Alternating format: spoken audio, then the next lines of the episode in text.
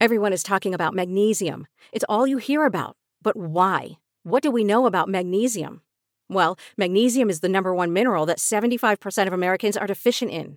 If you are a woman over 35, magnesium will help you rediscover balance, energy, and vitality. Magnesium supports more than 300 enzymatic reactions in your body, including those involved in hormonal balance. From functional medicine doctors to mental well being and female hormone experts, we all know that magnesium is the one mineral to improve all aspects of well being and health. But which one? Magnesium Breakthrough from Bioptimizers, the trusted choice recommended by leading experts with seven best absorbed forms of magnesium to ensure your body receives the support it needs for overall well being. Go to bioptimizers.com slash balance today and use code BALANCE10 for 10% off. Support your journey to wellness at B-I-O-P-T-I-M-I-Z-E-R-S dot com forward slash balance. Magnesium Breakthrough from Bioptimizers, your foundation to optimal health and vitality.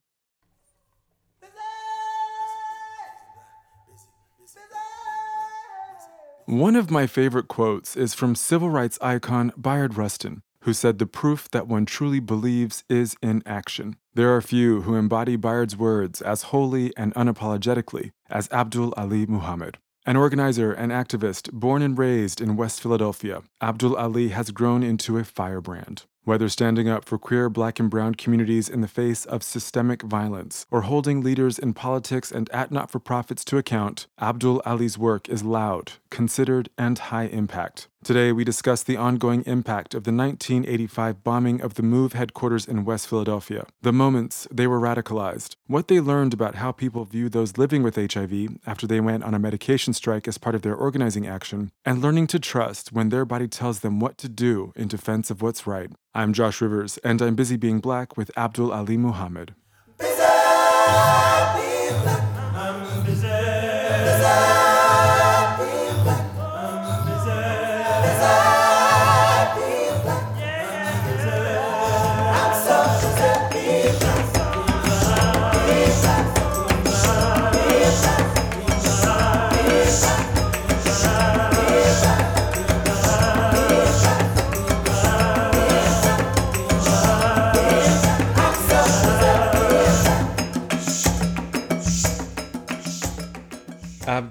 Ali, I am so honored.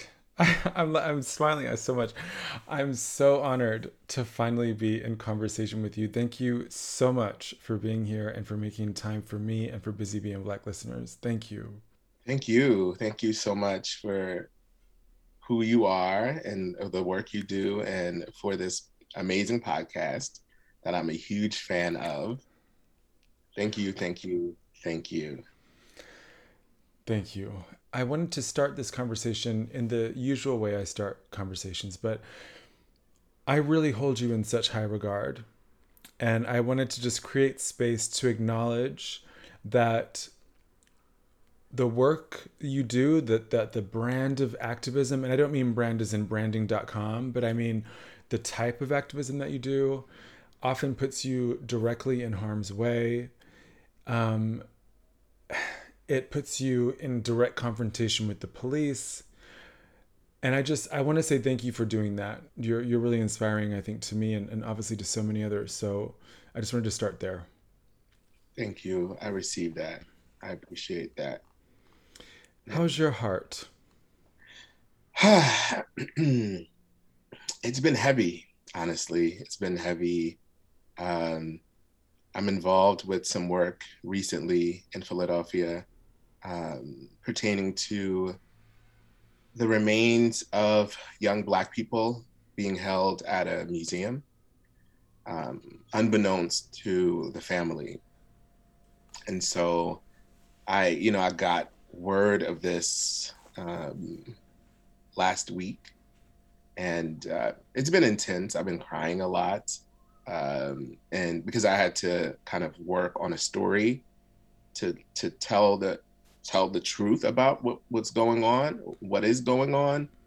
And so that's been a lot to, to hold that uh, and to share it with family of the folks who are in, in the museum or whose remains are in the museum and sitting with their grief, sitting with their upset has been, it's been a lot. Mm. and we're having this conversation um, a week later than we planned to, um, because we kind of both came together after, um, you know, the Derek Chauvin trial to say that we needed a bit more space um, to grieve, to be angry, to be upset. And I'm just thinking how that on top of everything that we see as Black people around the world about what we're experiencing, that what you've just told us is is another layer of what's happening behind the scenes as well in, in ways that we don't yet know of.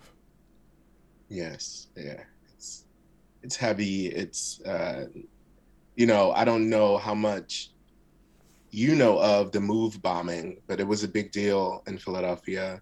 It happened um, a day after Mother's Day uh, in 1985. So I was, you know, one and some change at the time. Um, and, you know, I grew up in West Philadelphia where this bombing happened, but it's the only time that a city has authorized the bombing of, of citizens for no other reason than their politics. And the police commissioner told the fire commissioner to let the fire burn.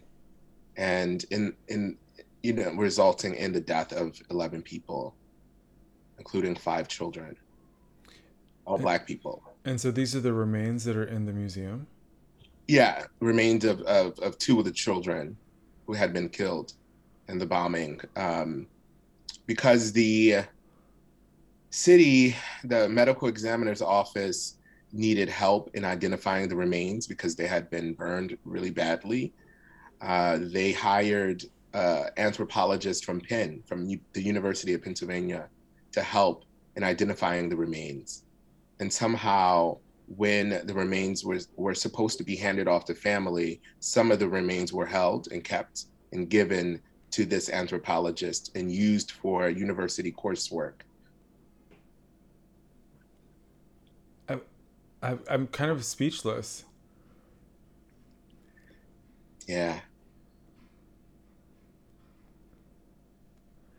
And what is, sorry, yeah, like, let's just let that sit there. That a decision was just made just to withhold yeah. the remains of these children and yeah. to just give them over for research. Yeah, over for research. Wow you know, we're coming upon the 36th uh, anniversary of the bombing, which is May 13th. So we, it's, you know. Mm-hmm. Do we know their names of the. Yes. Uh, Tree Africa and Delisha Africa. 14. Tree was 14 and Delisha was 12 when the bombing happened. Wow. Yeah. I'm I'm just kind of speechless. what has that been like for you to you, you said that your heart is heavy, but you're having to encounter these families and their grief and explain to them um, I mean what how do you begin a conversation like that?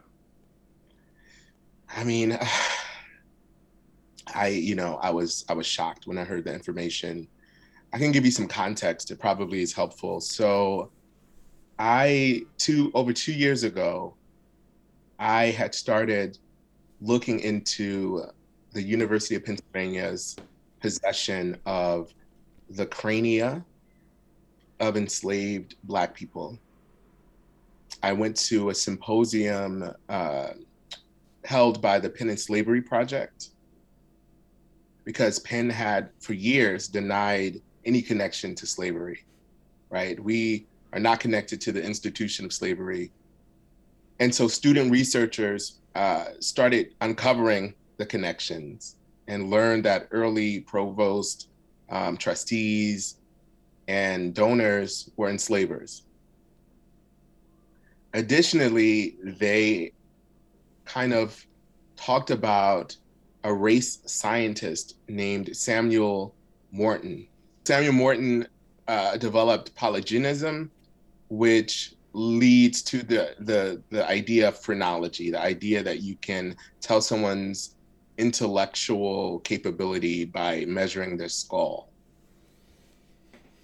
and so we know that that's you know it's it's false science right mm-hmm. the skull size doesn't really tell you anything about someone's intellect and so and you know the 17 the late 1700s and the 1800s he amassed a collection of skulls to prove his science and some of them belong to black philadelphians who had been grave robbed some of them were given to him by plant, plantation owners from Cuba. He also has the skulls of indigenous people and, and, and poor white people.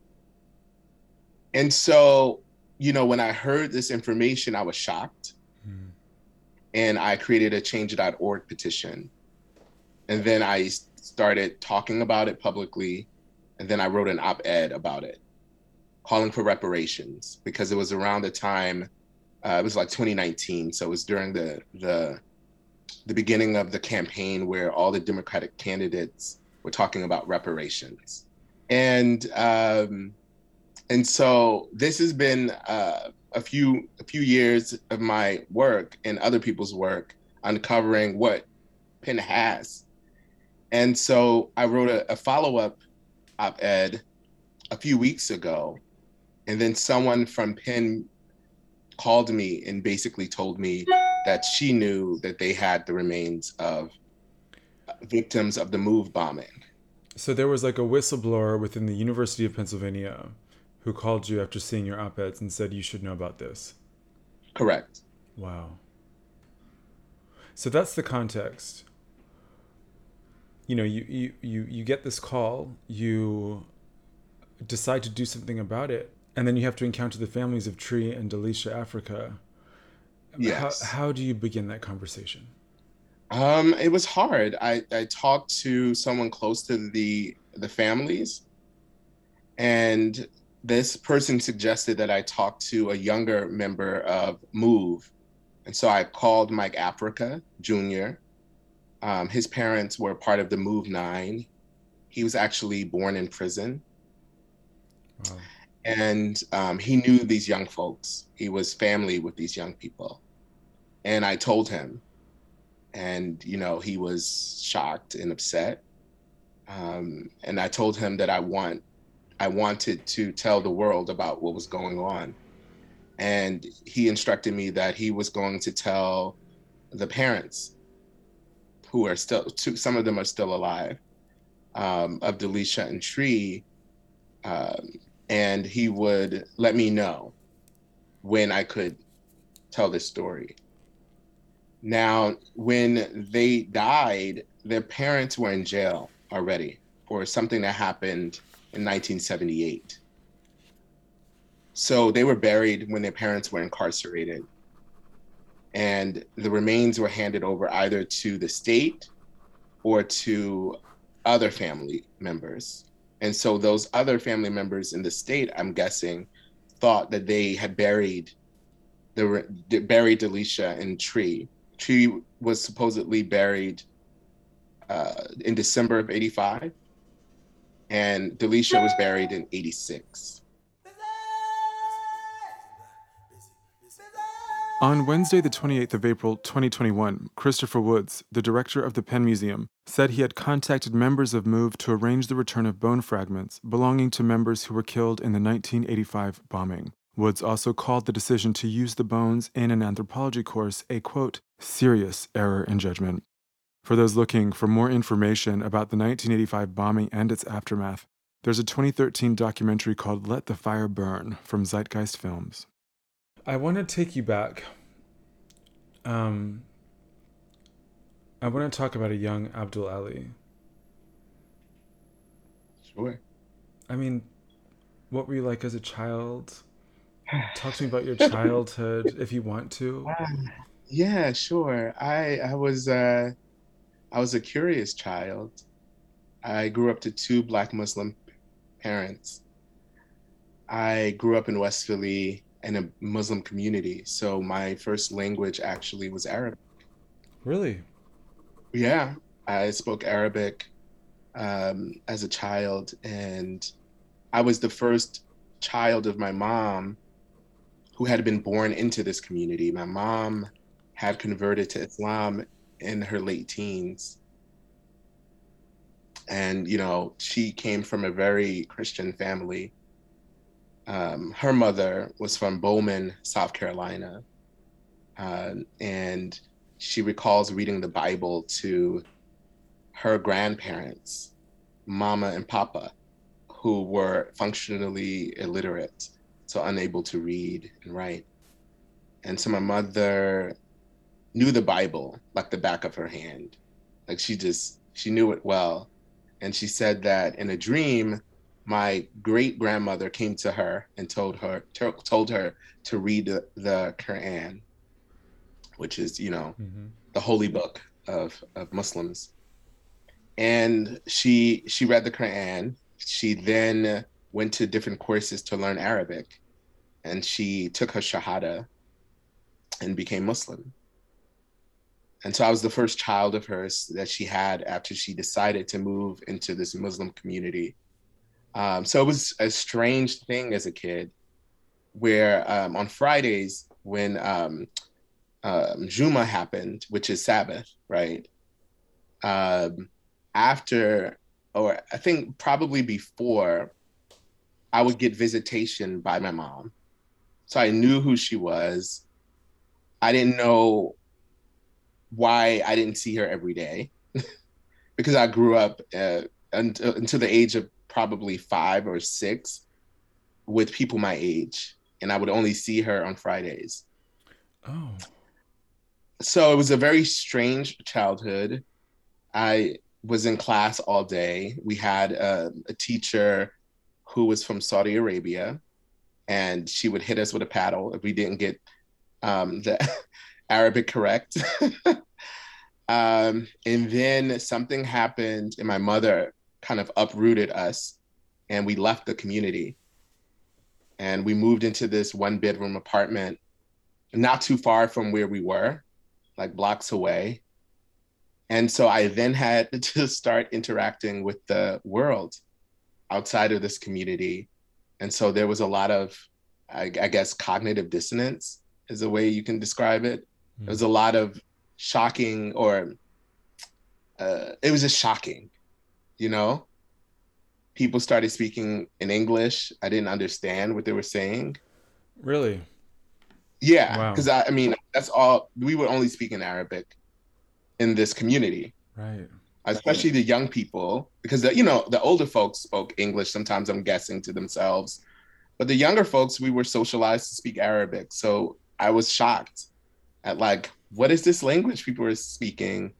I started meeting family, um, and I you know it was it was definitely it was an intense period. How has that intensity shaped who we have now, the Abdul Ali we have now?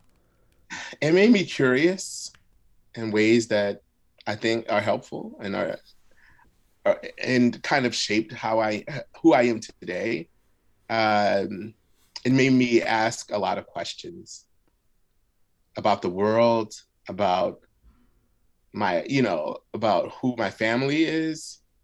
Um, and so it made me a very curious child. I had to learn English when I went to public schools. I had a situation where a teacher thought I was cursing and put soap in my mouth. Uh, she put like white soap in my mouth because she thought I was cursing but I was saying something in Arabic. Um, so I had these moments where I was just like, what is going on? Like, what is this world? And who am I in relationship to it? And so, yeah, it just made me a very curious child. I had to learn quick, quickly. I had to learn English quickly. Um, I was um, held back because I didn't, I wasn't, I didn't know English well um, the first year I was in public school, so I was held back a year. Um, and uh, yeah, it just it it uh, it greatly informed who I am today. Um, I was always the oddball, I guess. Given uh, and we were still practicing Islam when we left, so I was garbed up. So I had a kufi on, and you know, um, I had a huge head. I was a skinny kid with this huge head, and um, people made fun of that. And then they didn't understand where I was from. Um, yeah, it was just all the thing, all the, the the the things happened as a kid.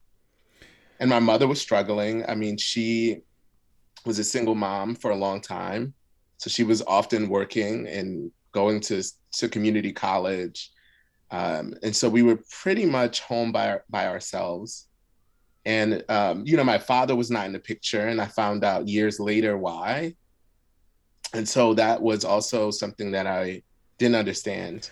You know, I'm thinking you and I are of the same generation. If if I'm doing my calculations correctly, you will mm-hmm. have been coming of age or coming into yourself kind of just before or just after 9-11 as kind yeah. of an openly identified queer black muslim and i'm kind of curious about how that if, if you can recall anything from that period or or how you yeah. navigated that moment which Ooh. obviously has a residual ongoing impact across queer societies and society writ large but if you could take yourself back to that moment, do, do you do you kind of recognize yeah. or acknowledge a, a, sea change or?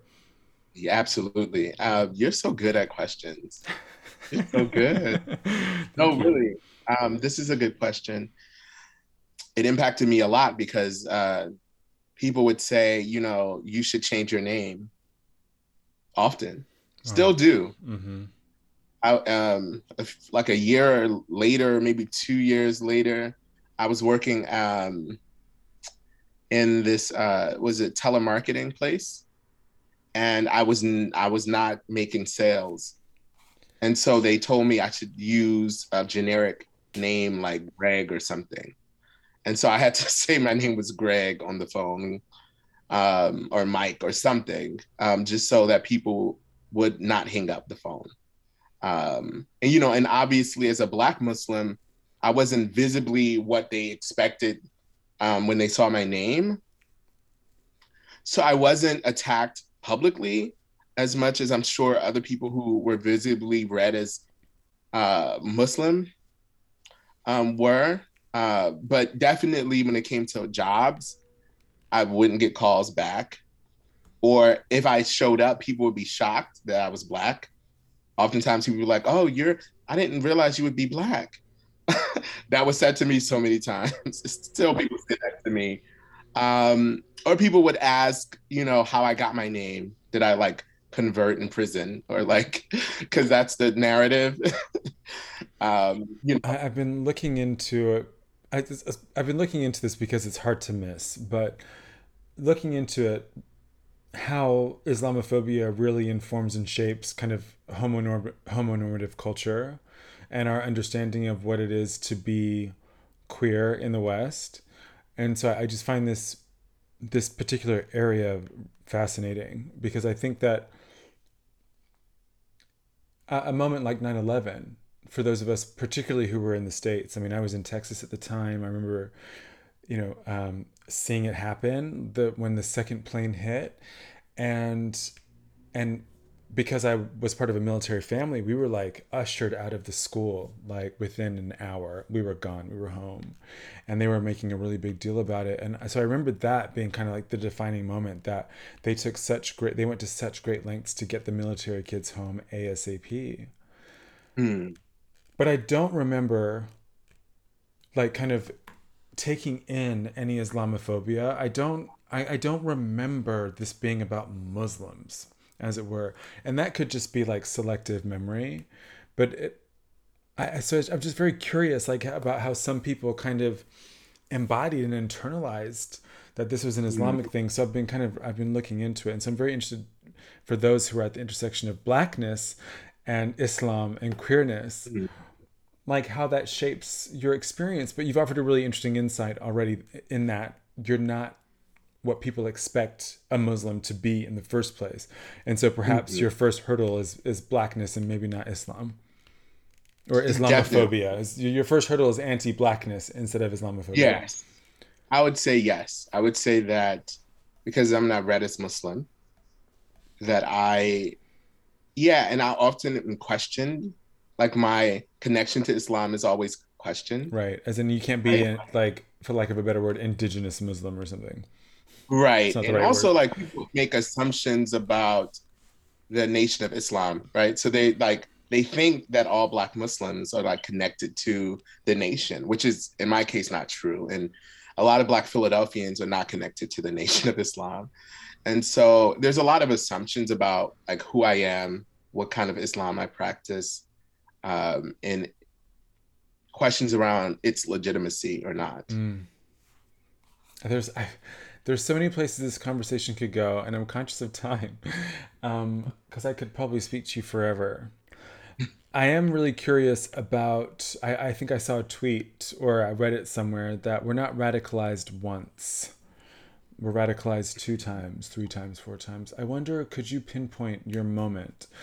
Because you mm. are this hmm. firebrand activist, and I wonder if there was a watershed moment for you when you kind of looked around and said, absolutely fucking not. Yes. Um, it was 9 11. Oh. It was our response, right? It was our response. I also really need to let listeners know that I did not know that. no, you didn't. It was, it was 9 11. It was. I was I in high school. Right. I was about to finish high school when we invaded Afghanistan. And I recall that invasion. I recall seeing the footage. And you know i'm old enough to remember at least that people were obligated right were drafted to go to war during the gulf war. Mm-hmm. because my older sister's sibling went was deployed. I recall that. And you know all my siblings we have different fathers. So i recall my older sister um, her brother from her father's side was deployed. And so I remember that. I have that memory. And I recall feeling really, really heavy about my future. I felt like I didn't have a future uh, because of, well, one, Bush being the president, um, and then the war in Afghanistan, and then the subsequent war in Iraq. And so I started doing a lot of anti war work that was my main focus after high school. I felt like I needed to do something. And so I organized. And that was just a kind of a gut feeling. It was kind of my my body leading me to do that. And I say that because that's how I feel about all the work I do. My body leads me. I get hot, I get angry. I I I really don't process it. I just do it. Um, and eventually i'm able to reflect and really be critical about what what i did. But initially it's it's about my my gut. My gut tells me this is wrong. My gut tells me that we shouldn't be in iraq. We shouldn't be in afghanistan. Um, and then um, from there was the organizing work. And so i did some organizing work um, which led me to germany um, so I was in Germany for a little bit, for almost three years. And I come back to the United States in 2007 because my cousin uh, died of lung cancer, my first cousin, Donna. And I came back for her funeral. And I was actually going to go back to Germany, but I decided to stay and, you know, my mother got sick, my grandmother got sick. Not too long after that, um, I, I tested positive in December of 2008 for HIV. Um, and so then I decide I need to be practical. So I was working at Starbucks. I needed to work. I needed to figure out my my life's plan. Um, and so then I, from Starbucks, I decided I should go into nonprofit spaces and work there because I felt like I owed it to myself and owed it to my community to not let someone else test positive, right? That was my kind of framework. I mean, you're also uh, you're kind of saying it as if it was like naive in that ambition. But am I reading that wrong? It was. Right. It okay. Okay. It was a very naive kind of position, especially for someone who I thought like at the time was somewhat aware of systems, right? I had like organized against the war, but I had this like I had this thought of nonprofits as being this sick, absolute safe space. And like, and sorry for uh, listeners, you know, I just raised my eyebrows. so you know, I was I had gone on to do the good work of of testing folks for HIV, uh, and um, other STIs. And at this time, I think, if I remember correctly, you're working for the Mazzoni Center in Philadelphia, which correct, yeah, which uh, is focused on HIV testing and prevention um, for the LGBTQ community. Correct. Right. Yeah. So I worked at Mazzoni. I was a tester. So I was like the, you know, I was the lowest person on the, I guess, the totem pole. You know, I was the front, you know, the front line. I was frontline staff. I did a lot of the hard work. I worked at bathhouses. I tested people at sex parties. I did all of the things. Um, and then I got a promotion. I got a promotion to run a program that was CDC funded. And, uh, you know, I was living my best life, or so I thought. Um, I noticed that the culture of Mazzoni was hella white. And that be- became a problem eventually. It became a problem. It became a problem, yes. yes. At this point, I was kind of trying to understand what problem it presented.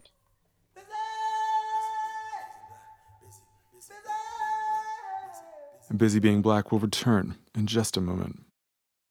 I'm Josh Rivers, and you're listening to Busy Being Black. Today, I'm in conversation with activist and organizer Abdul Ali Mohammed, who is known for their forthright and unapologetic approach to speaking truth to power. As you'll hear, Abdul Ali played a decisive role in the resignation of the CEO of the Mazzoni Center in Philadelphia after organizing action was taken in response to alleged wrongdoing. I think that phrase is really important, and I just it when you said it and it just ding, mm-hmm.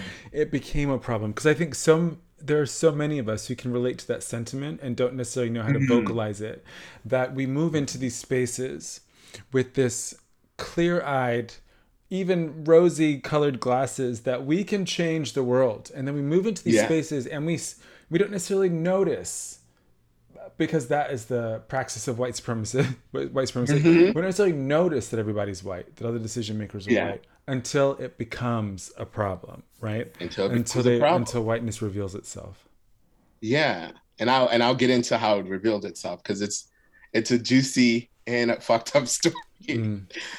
Uh, my mother was dying at this point. She had been diagnosed with non small cell lung cancer. She was dying. Um, she required a lot of help and support. And so I was working and then kind of helping her through her last days. Um, it was very heavy for me. Mm. I was very close to my mom we were tight. Um, and so my mom, my mom dies August 4th, uh, 2012. And I go back to work.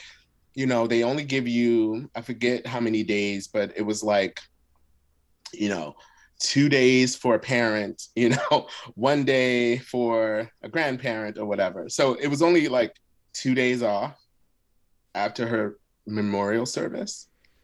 Um, and I felt really, I felt I was I was upset that I didn't have the opportunity to take more space. Um, and that my job didn't really care about my emotional needs. Um, and then my father is back in the picture. He was released from jail. Um, he was released on compassionate release. I don't know if you know what that is, mm-hmm. but it, essentially he was dying. And so the prison was like, we're going to let you go and die outside of the prison. He had contacted me and he wanted me to be his power of attorney because um, he had heard about the care that I provided my mother. Right. And he wanted that same kind of care. And I really was uh who it was it's that's another podcast episode but he died uh, september 2013 I leave Mazzoni, I go work at a co-op, um, and then I get a call back to work at Mazzoni, and I go back. That's when I noticed the violence. So you know, you talk about um, moments that radicalize. So it was 9-11.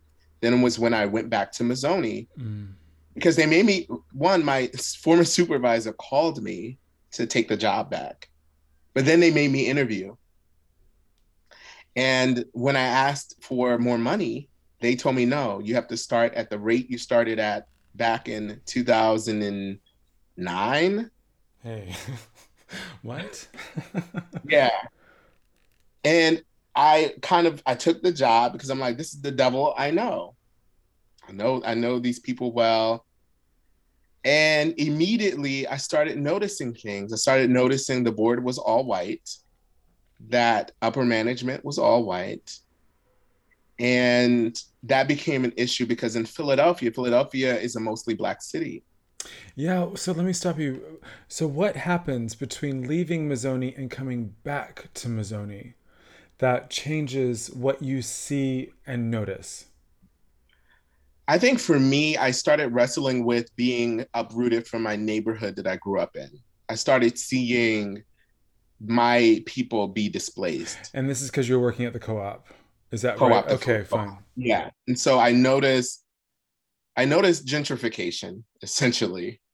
And then I start to have questions about the well-meaning white folks in my life who are like coming into the the neighborhood and how that's impacting long-term residents who are black and brown so i think some of that was a part of my consciousness when i go back to mazzoni like let me filter through and think about this organization and how it relates to black people more specifically and so you know i start noticing things i start being vocal at staff meetings so then i become a problem Mm-hmm. no one likes a loud nigger now. You know that.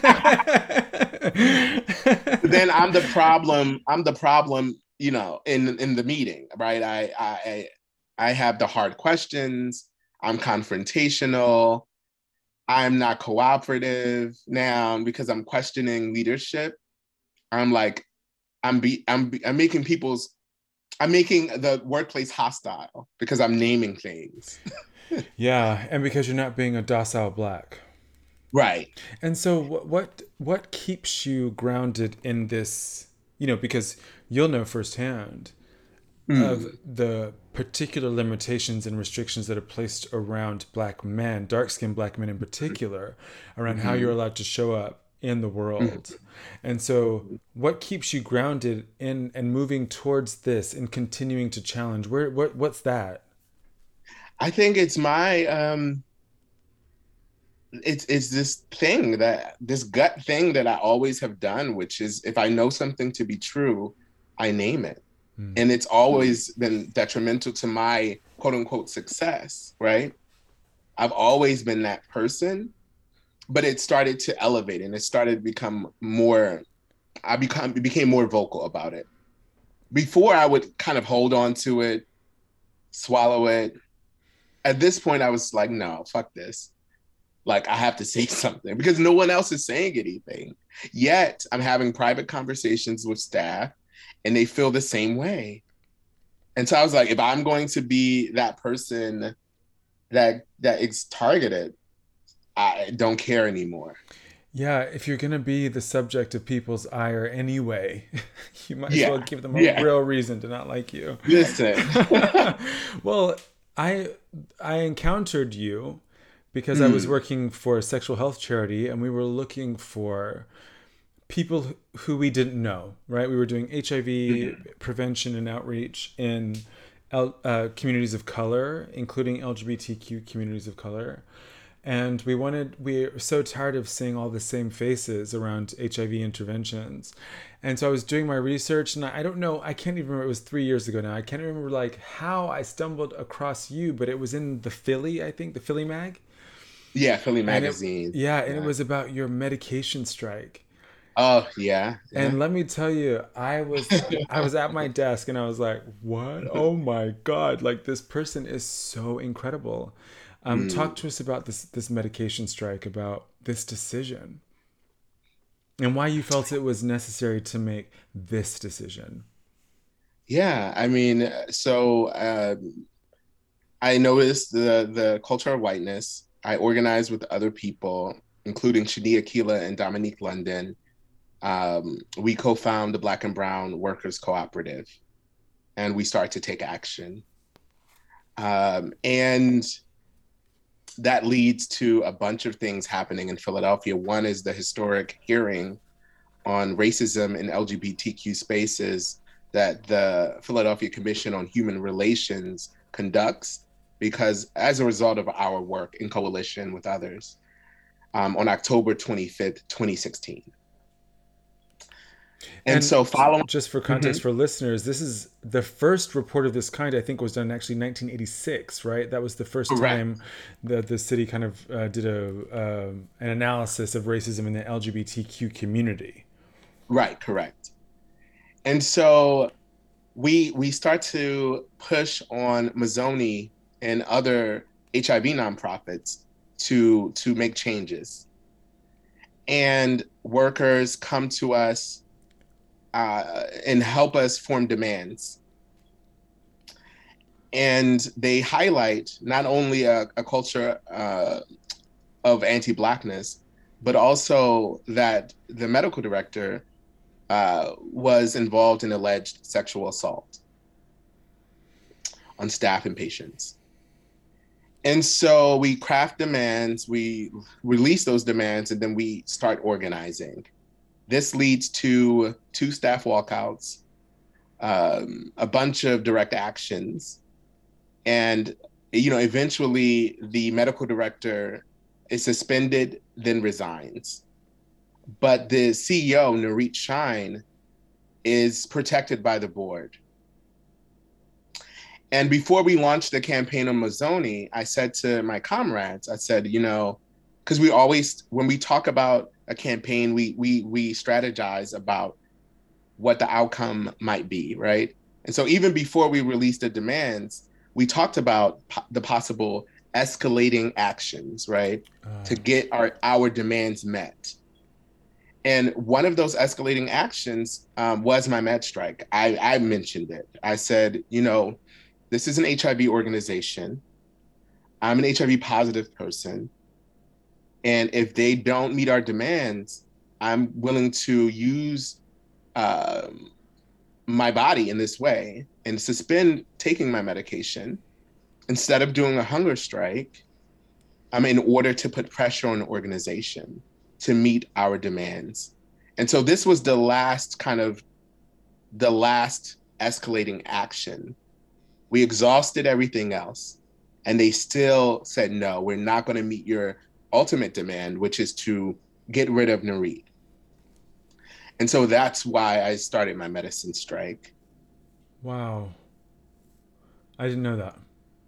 Yeah. Yeah. Yeah. And, you know, after at the fourth day, in the morning, I received uh, word that the board asked and she tendered her resignation. And so I, I resumed my medication on the fourth night of the strike, and it was it was heavy because I I hadn't been out about being pos. Oh, plot twist! HIV. plot twist. yeah, I had worked in HIV, but I was kind of you know, one they tell you not to talk, tell your story, right? That your story is irrelevant to the work that you do. Um, and so I didn't talk about myself. So I was testing folks, and people were testing positive and they had no idea um, who was in the room with them. And so this was I was the first time being out to family, a lot of family members, and to the public about my status in such a bold way. So, and I so, got sorry to interrupt. So for many people, is the first time they hear the first time you disclose your HIV status is when you're saying that you're going on a med strike? Correct. Wow. Yeah. So shocking. People were upset. Um, I mean, if you scroll through my Facebook and search around that time, MedStrike, the hashtag, you'll see or declining heart.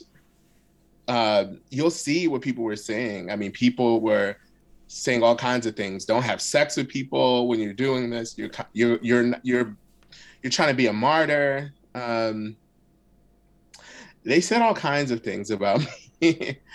um, my sister, my oldest sister, threatened to like locate me and shove pills down my throat. Uh, it was it was heavy. It was a heavy time, even though it was only you know that period, that short period of time.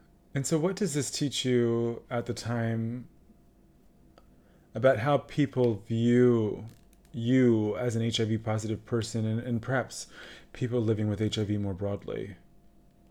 Yeah, I mean, it it taught me that people see me as a vector, that I'm an I'm, I'm an infected person, and I should be managed by others. That I can't manage myself, right? Mm. That I have no autonomy anymore.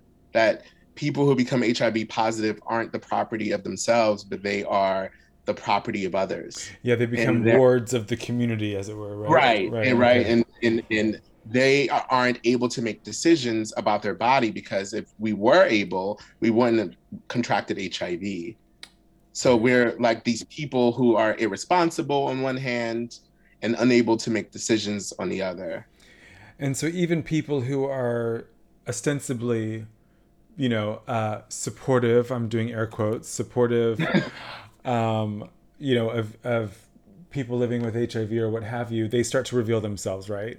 That, oh, absolutely, absolutely. That this stigma and this judgment is really internalized.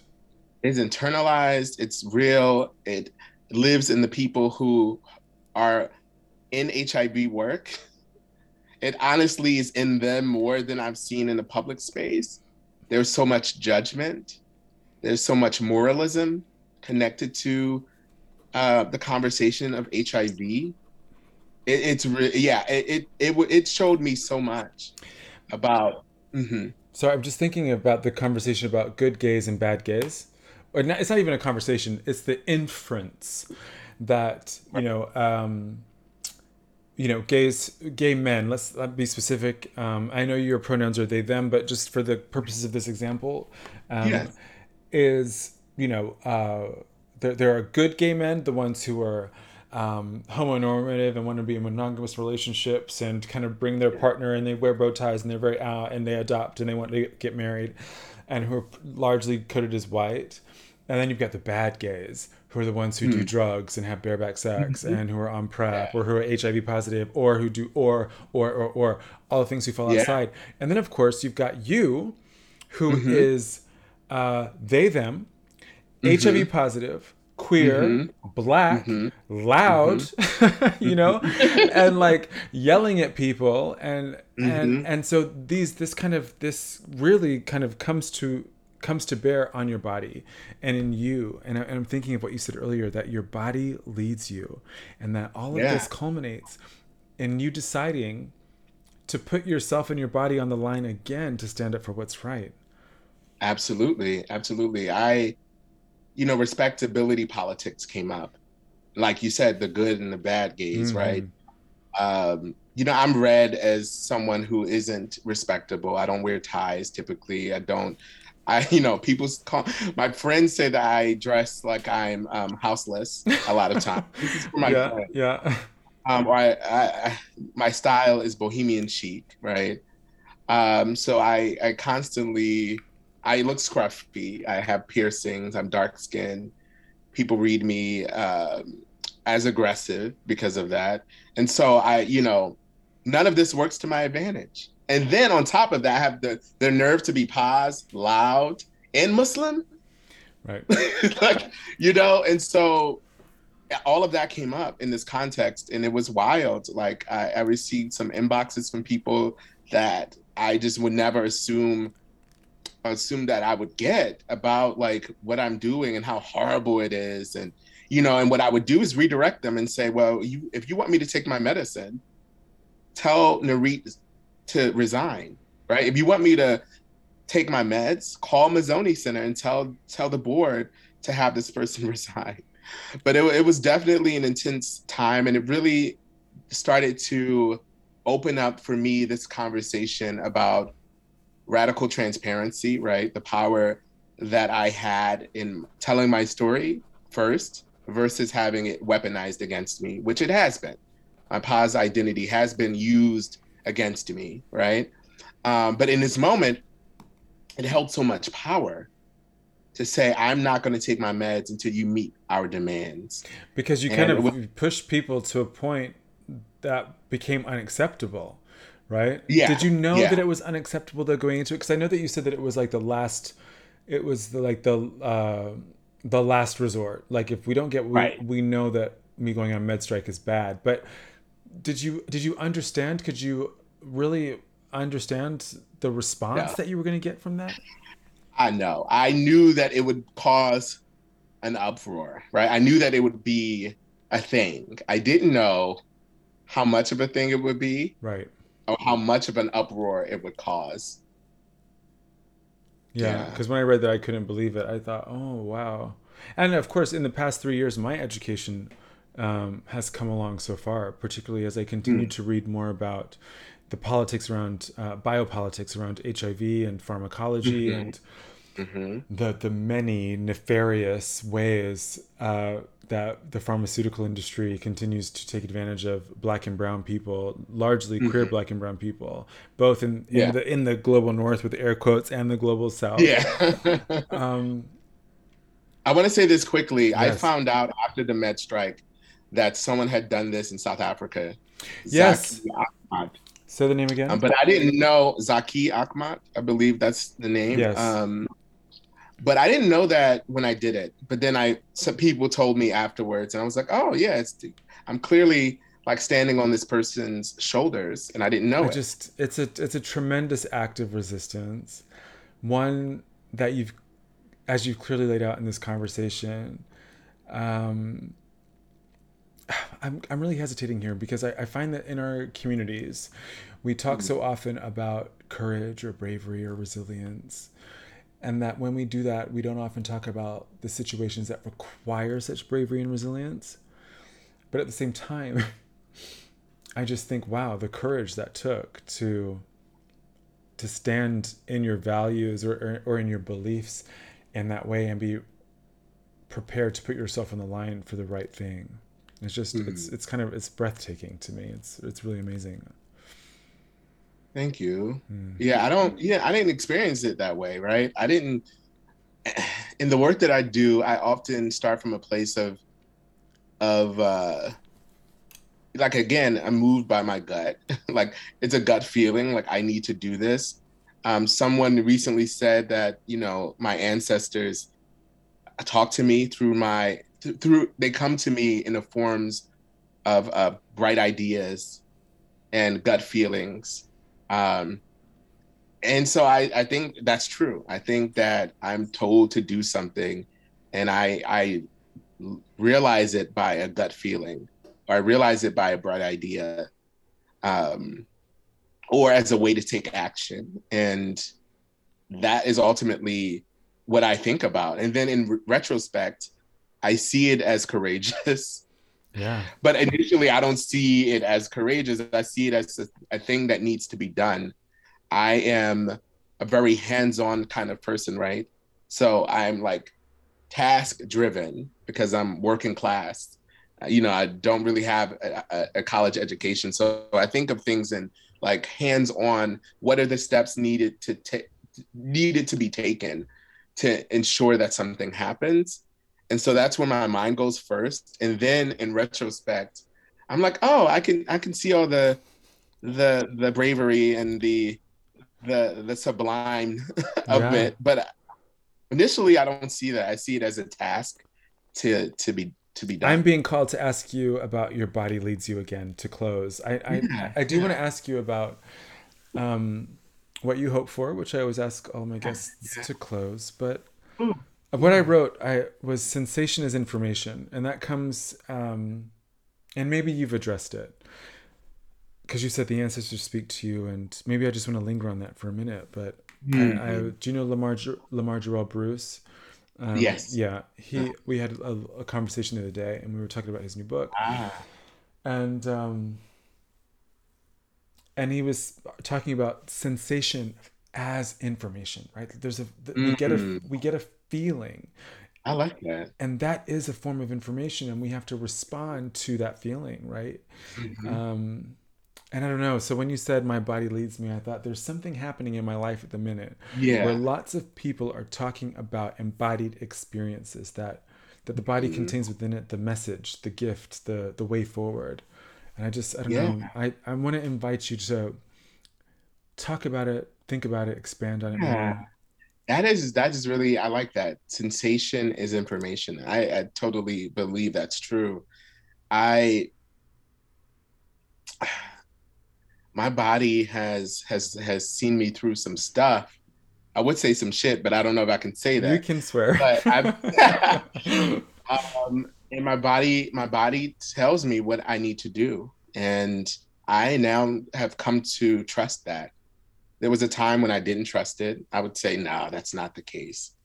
No, I'm not in a dangerous situation. No, this doesn't need to be addressed.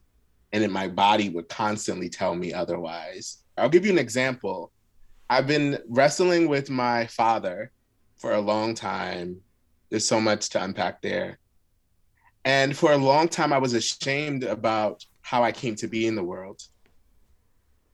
My mother met my father in 1980 while he was in a federal detention center um, because she was visiting my uncle, her brother, in New York, in Otisville, New York. And they caught glances of each other in the waiting in this visitation room.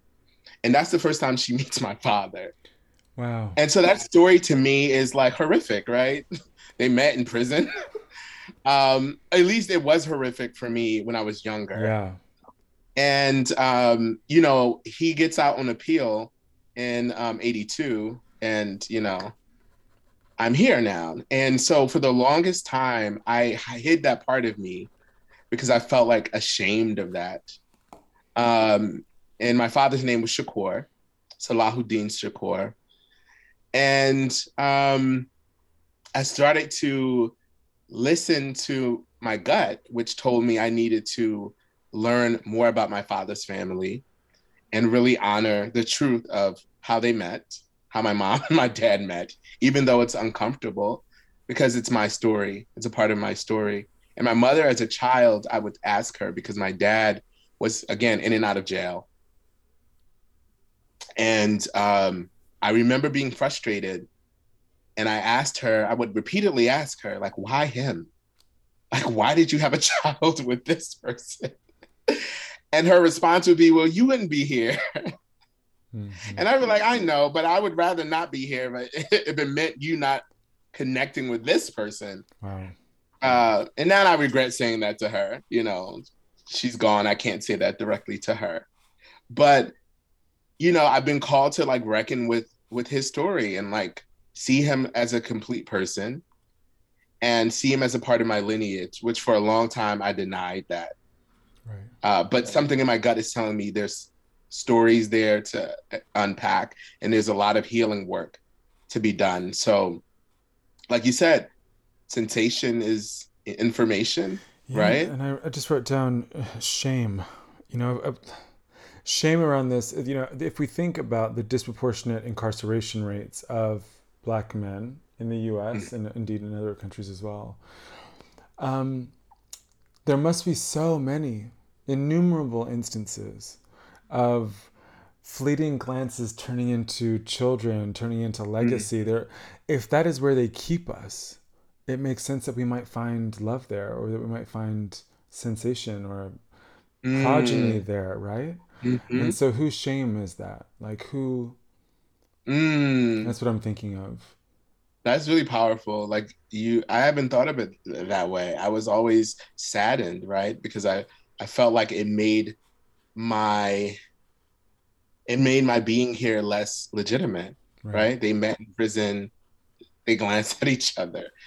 I don't know. You know, it was it was clear to me that, you know, they had some kind of passion between them. I don't know if they loved each other. So you know, it kind of mm-hmm. It brings up all these convers the, these ideas of like being a bastard or like being wanted or being planned, right? Mm-hmm. And like you said, like that is love is found also in in, in the carceral state. right. Against, against all odds. Right. Against all odds. Against and, all odds. You know, it, it helped me to hold all the complexity of people I come from and to know that the story isn't cute all the time, no. but it's my story, you know? And you ask about what I hope for. I hope, I hope that I live to see a world where Black people have more degrees of freedom, that we can move our bodies and be free in more ways than I currently experience in my body. Abdul-Aliy Muhammad is a black, magical, queer activist and organizer who was made and raised in West Philadelphia. They are one of the co founders of the Black and Brown Workers Collective, and you'll find more links to their work in the show notes.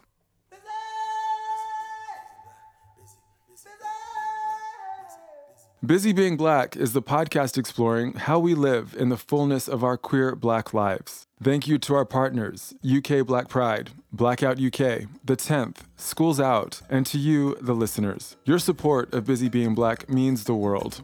Please do rate and review the show and tell others. The more you do, the more people like us get to hear the stories and voices amplified here. And finally, thank you to my friend and co conspirator Lazarus Lynch, a musician and culinary extraordinaire based in New York City, for creating Busy Being Black's triumphant and ancestral theme music.